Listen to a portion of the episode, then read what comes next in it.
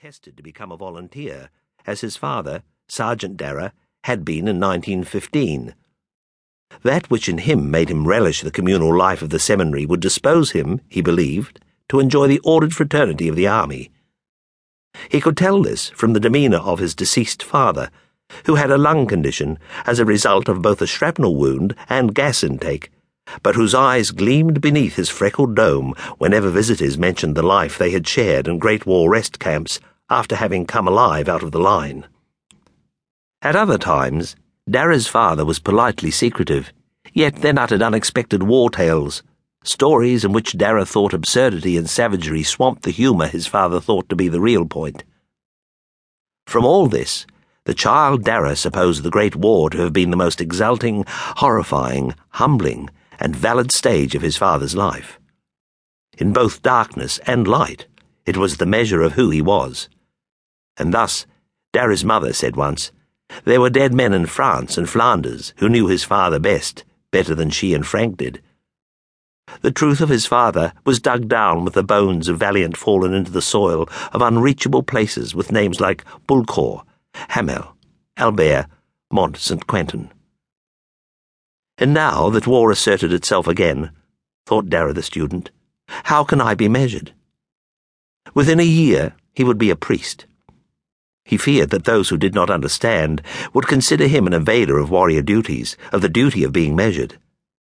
As silly as such a feeling might have seemed to worldlier men, on the way to the dentist's, it rankled within his innocent chest and ate away at his virgin heart.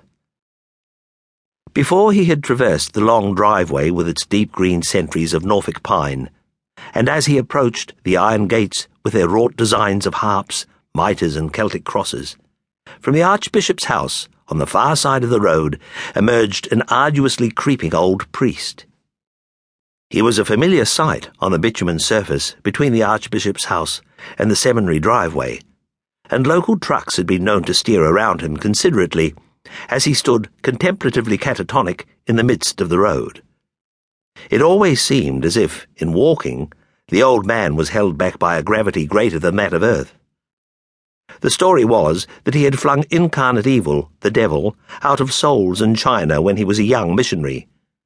Now, in vengeance, the devil and his minions fiercely delayed the old fellow as he crossed Darley Road on his way to the St. Patrick's Day feast.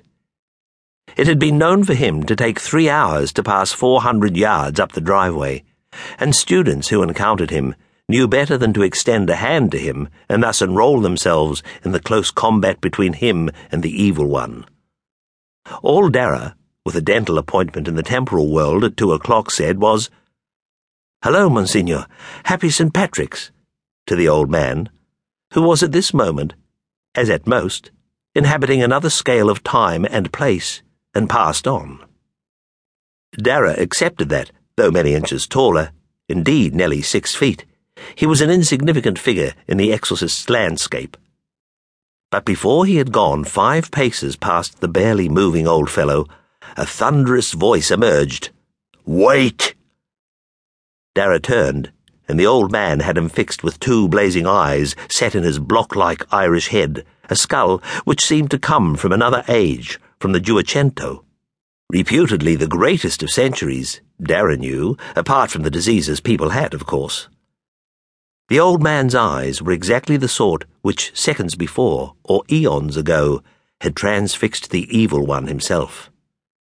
You son! The old priest further roared.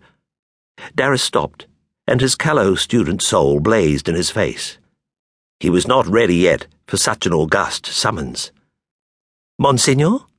he pleaded. He could not tell what would be demanded of him, but his pre dentist nervousness was gone, replaced by a terror more absolute and transcendent. You must be a merciful confessor. It sounded as if the old man had been struck by a message from another sphere, a suggestion that Darragh, unless warned, would not be at all merciful. Darragh took his black hat off and straightened the black tie he hoped soon to exchange for a clerical collar. I pray I will be, Monsignor, he assured the old man. But the exorcist waved his hands in a cut out the claptrap way. You must be a merciful confessor, he insisted.